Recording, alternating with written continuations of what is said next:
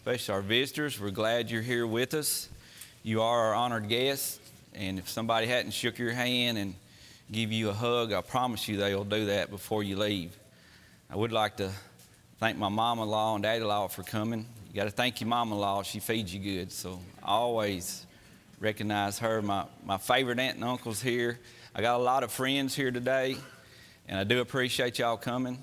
Uh, it is the fifth Sunday, and on the fifth Sunday of the month, one of the elders will be speaking. And uh, if you knew I was speaking and you came, I appreciate you.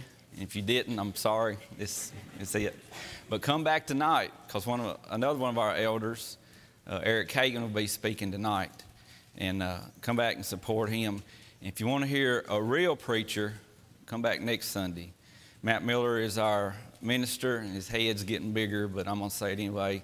He is uh, one of the best preachers around, in my opinion. He does a great job. He's very passionate, loves the Lord, loves to do Bible studies, and we appreciate him very much. And we're very fortunate here at Fountainhead. We have three ministers. Doug Parks, our associate minister, and Derek Perdue, led the singing, is our youth minister, and they all do a great job. We're very blessed here. We have a lot of deacons that do a lot of work, and we have a lot of members that do a lot of work. And we appreciate everybody. Thanks for being here today. You know, today is December the 30th already. Can you believe that? This year has flew by. You know, the days go by slow, but the weeks go by fast. And it's this time of year, the beginning of the year. Can y'all hear me? The first, can you hear me? This time of the year, it's the end of the year, beginning of the year is going to be uh, next week. It's time for new beginnings, for new starts. Uh, everybody wants to try to do something maybe that they didn't do this past year a little bit better. They want to do something different or, or make it right or, or try to do things better. And this time of the year, a lot of people want to try to lose some weight, want to get healthier, want to try to exercise a little bit, eat better. And I've been thinking about that myself because, especially since about Thanksgiving to now, every time I hold little Kibbin, every time I'm holding him, somebody walks up and says, Ain't he getting chubby? And I have to ask him, Are you talking about Kibbin or are you talking about me? so I've been thinking about maybe joining the gym because I'd like to lose about $30 a month. Ain't that what, that's what we do, isn't it? We join the gym and we say, I'm going to work out every day. I'm going to eat better. I'm going to eat healthier. I'm going to eat more salads. I'm going to work out every day.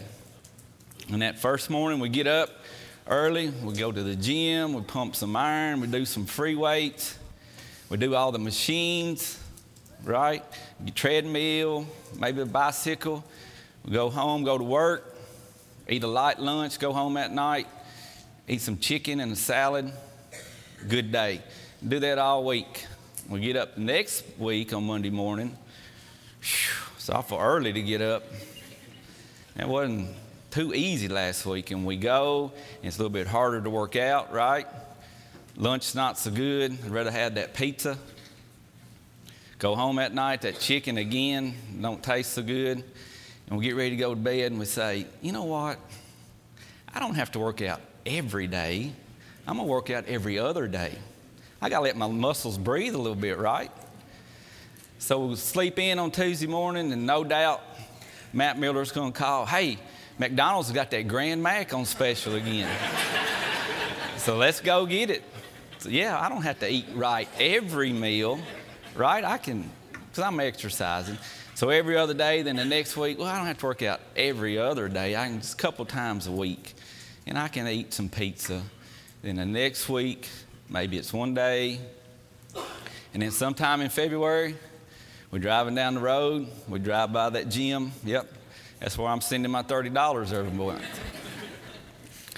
but you know, a lot of times too, as a Christian, we say, I'm going to read the Bible this year. I'm going to read it through the whole, the whole Bible this year. I'm going to read every day. And we start out good.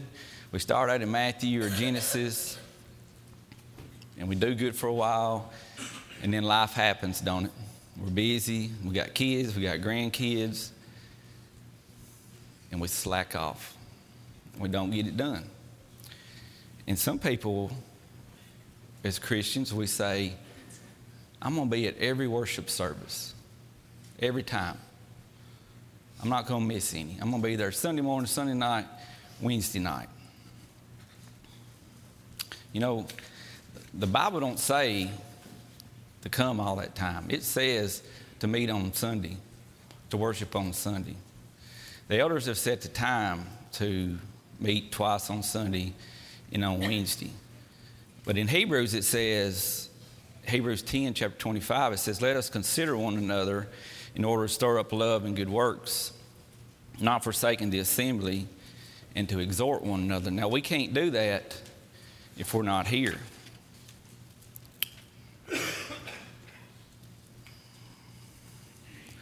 The elders here are not going to be mad at you if you don't show up. If you don't come on Sunday night, Wednesday night, we're not going to be upset. We're going to be disappointed because we feel like we got some teachers and preachers that are going to encourage you, are going to feed you spiritually, are going to make your life more like a Christian life, going to help you grow. The next time we see you, we're going to speak to you, we're going to hug you, we're going to love you. But wonder what God thinks when we, when we don't find it important to be here.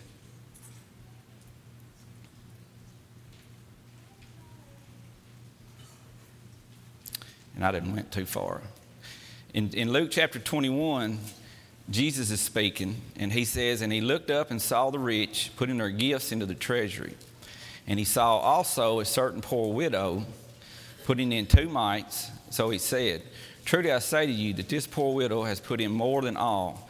For all these out of their abundance have put in offerings for God, but she out of her poverty put in all the livelihood she had. The rich people had plenty left.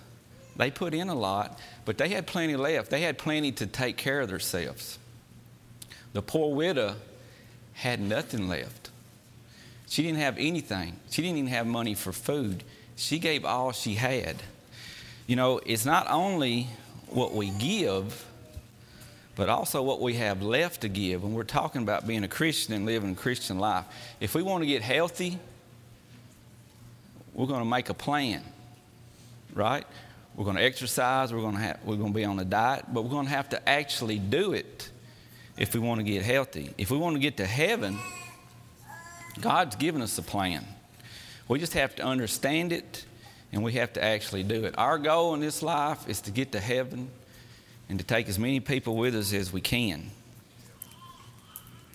Let's make a decision this year that we're going to put God first in our lives. And we do that by being at worship, by being at Bible studies, and by reading God's Word. You know, Ephesians 5 1 says to be imitators of God. And we're imitators of God, we're living like Christ wants us to. We're living a Christian life. In Colossians chapter 1, it says, If then you were raised with Christ, seek those things which are above, where Christ is, sitting at the right hand of God. Set your mind on things above, not on things of the earth. For you died, and your life is hidden with Christ in God. When Christ, who is our life, appears, then you also will appear with him in heaven. It says that we are raised with Christ. We are a Christian. And to become a Christian, you have to obey the gospel. You have to hear God's word, you have to believe it, you have to repent of your sins, you have to confess Jesus before men, you have to be baptized for the remission of your sins, and you have to remain faithful. Revelation 2:10 says, "Remain faithful unto death, and I will give you a crown of life." And that's what we're talking about. How do we remain faithful in today's world? How can we do that every day? And why should we do that every day? Paul says here to set your sights up in heaven, in the realities of heaven, where Christ is with God, not on things of this earth. Because we've died to this life. And when Christ, who is our life now, appears, we're going to share with him in his glory. If we listen to the world, folks, we're in trouble. It's amazing that all the politicians, the news media, the athletes, the Hollywood actors, they want to tell us how to live our lives. They act like they're smarter than us. They act like they're smarter than God. And a lot of what they say doesn't go along with God's word. God has already figured it out. He's given us the Bible, He's given us the pattern to live our lives by. And how about this right here? And our children know this. Matt says it every Sunday night. Jesus said to him, You shall love the Lord your God with all your heart, with all your soul, and with all your mind. This is the greatest commandment, and the second is like it. You shall love your neighbor as yourself. If we do that, there are no problems. If you love God and you love your neighbor, there are no problems. There's nothing else to figure out. By obeying the gospel, we have died to this life and we're joined with Christ and God. And how do we do that? Well, we have to put off the old man. It says, therefore, because we become a Christian, because we want our future home to be in heaven, therefore, put to death your members which are on the earth fornication, uncleanness, passion, evil desire, and covetousness, which is idolatry. Because of these things, the wrath of God is coming upon the sons of disobedience, in which you yourself once walked when you lived in them. Paul says, put to death all these sinful things. Outward sins and attitudes that start in our heart don't have anything to do with them. Stay away from them. And don't be greedy. When we're greedy, we're concerned about worshiping the things of this world. We're always wanting more. And he says if you commit these sins, God is going to be angry. We used to do them when we were part of the world. And verse 8 says, But now you yourselves are to put off all these things wrath, malice, blasphemy, filthy language out of your mouth. Do not lie to one another, since you have put off the old man with his deeds. But now, since we're a Christian, it's time to get rid of all of these. No sins have a place in God's people's lives because no immoral, impure, or greedy person is going to enter the kingdom of heaven anger, rage, bad behavior, dirty language, and lying. When we act like that, we're not acting like Christians. We're not being Christ like. We're a bad example to everybody we come in contact with. And it all starts in our heart, how we think. Don't sin by letting anger control you. Anger gives foothold to the devil, and then he's got you. You can't be the Christian you want to be when you're angry. When you're angry, you're thinking about that person or that thing, that situation that's bothering you. And you can't be a Christian. You can't help somebody else. You can't teach somebody else the gospel. It's got you. It says, don't be angry. And put on the new man who is renewed in knowledge according to the image of him who created him where there is neither Greek nor Jew, circumcised nor uncircumcised, barbarian, Scythian, slave nor free, but Christ is all and in all. Because we put on the new man, because we have come to the knowledge of God, He teaches us to live in a new kind of life. We, we learn how to live a life that is after the pattern of Jesus. We don't talk ugly to people. We don't want to harm other people. We don't care what color other people's skin is. We look at some everybody else that is someone that is made by God Almighty, just like we are. And once we know what God's Word says, once we've obeyed the gospel and said, Yes, I want to be a Christian, I want to live like Jesus Christ, we can't act like we don't know what it says. We got to do it. We got to be the Christian and live a life like Christ wants us to. Christ is all that matters, and we should live our lives with Him in us. And how we do that is put on a new man, a new character. Therefore, since we have put off the old man, therefore, as the elect of God, holy and beloved, put on tender mercies, kindness, humility, meekness, long suffering, bearing with one another, and forgiving one another. If anyone has a complaint, against another, even as Christ forgave you, you must also do. It says, therefore, since God has chosen us to be the holy people he loves, look at how we should act. Tender mercies, kindness, humility, meekness or gentleness, long suffering or patient. You know, I want everybody to treat me like that, don't you? Especially my brothers and sisters. And look at verse uh, 13 again.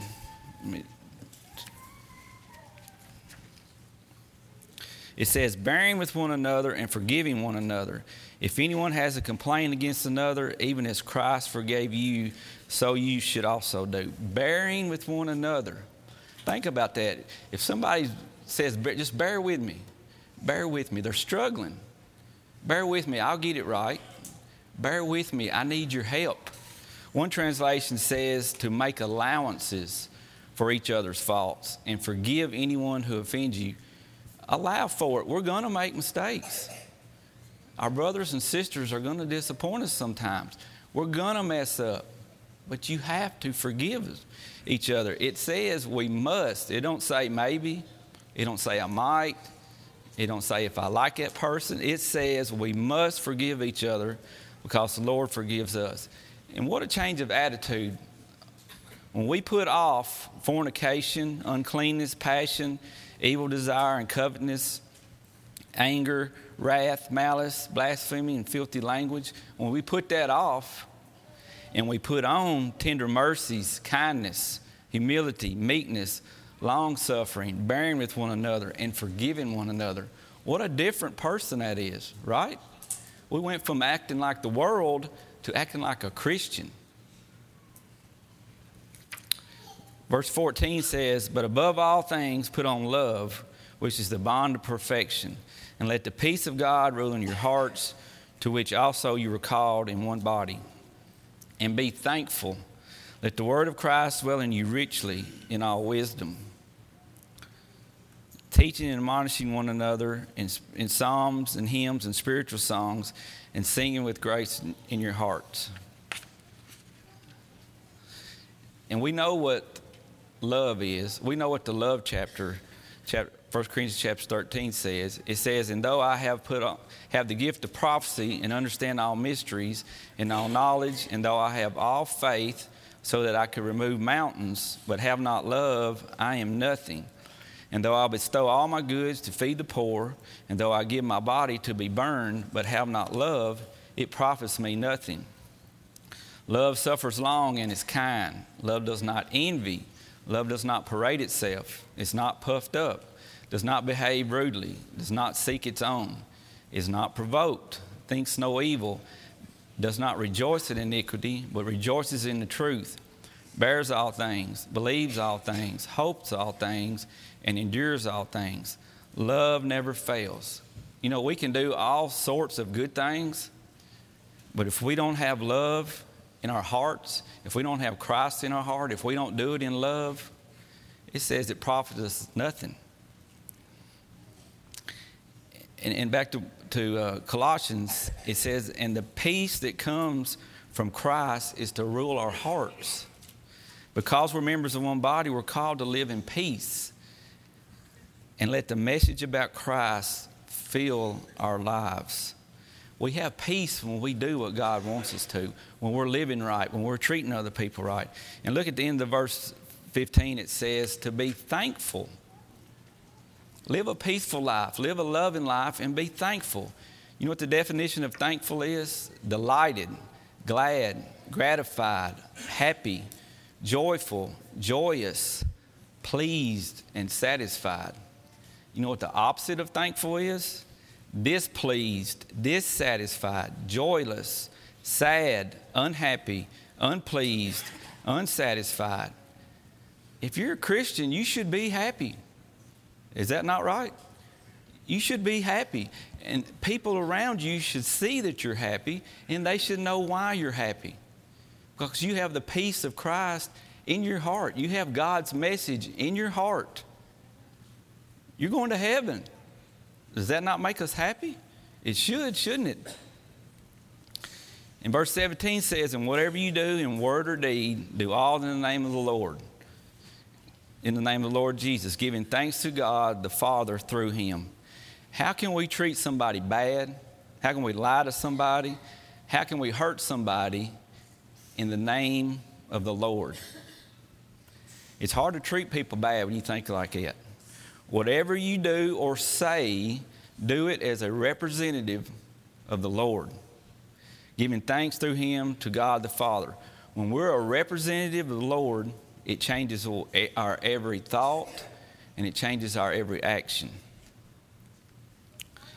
Living a Christian life in the home. Wives, submit to your own husbands as is fitting in the Lord. Husband, love your wives and do not be bitter toward them. So, I'm sorry about that. I was on the right page. Wives, submit to your own husbands. I ain't used to this thing. Wives, submit to your own husbands as it's fitting to the Lord. Husbands, love your wives and do not be bitter toward them. Children, obey your parents in, the, in all things, for this is well pleasing to the Lord. Fathers, provoke not your children, lest they become discouraged. This is how you live a Christian life in the home. Matt says it all the time. If you want to change the world, you can by being a Christian. If you want to change the world, love God, love your spouse, love your children. That will change the world, I promise you. Be a mother and a father in your home. Teach your children how they're supposed to act. Bring them up in the admonition and instruction of the Lord.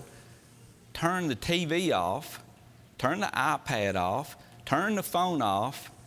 Get your Bible, open it up, and sit down with your family and read it and talk about it. You do that, and I do that, and my children do that, and your children do that, and our grandchildren do that. That changes the world. Fathers and husbands, be the leader in your home. Show your sons, and this is a problem we have in the world today. You fathers, show your sons how to, how to treat a woman. You show your sons how to treat a, a lady. And fathers, show your daughters how that man they're going to marry in a few years should treat them. You have that responsibility in your home. You know, it says, Wives, submit to your own husbands as fitting to the Lord. And a lot of people take it the wrong way. But if my wife submits to me, it means that I've been acting like a Christian. It means that I've been acting like God wants me to. She respects me because of the way I treat her. I love her the way Christ loves the church. Christ gave his life for the church. You know, in a lot of weddings, they talk about that triangle God's at the top, and the man and the woman's at the bottom. And the closer they get to each other, the closer they get to God. And that's true. That's how you make a Christian home when you have God involved in it.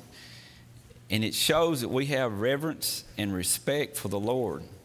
Fathers and single mothers, love your children and don't discourage them, encourage them, but be the parent.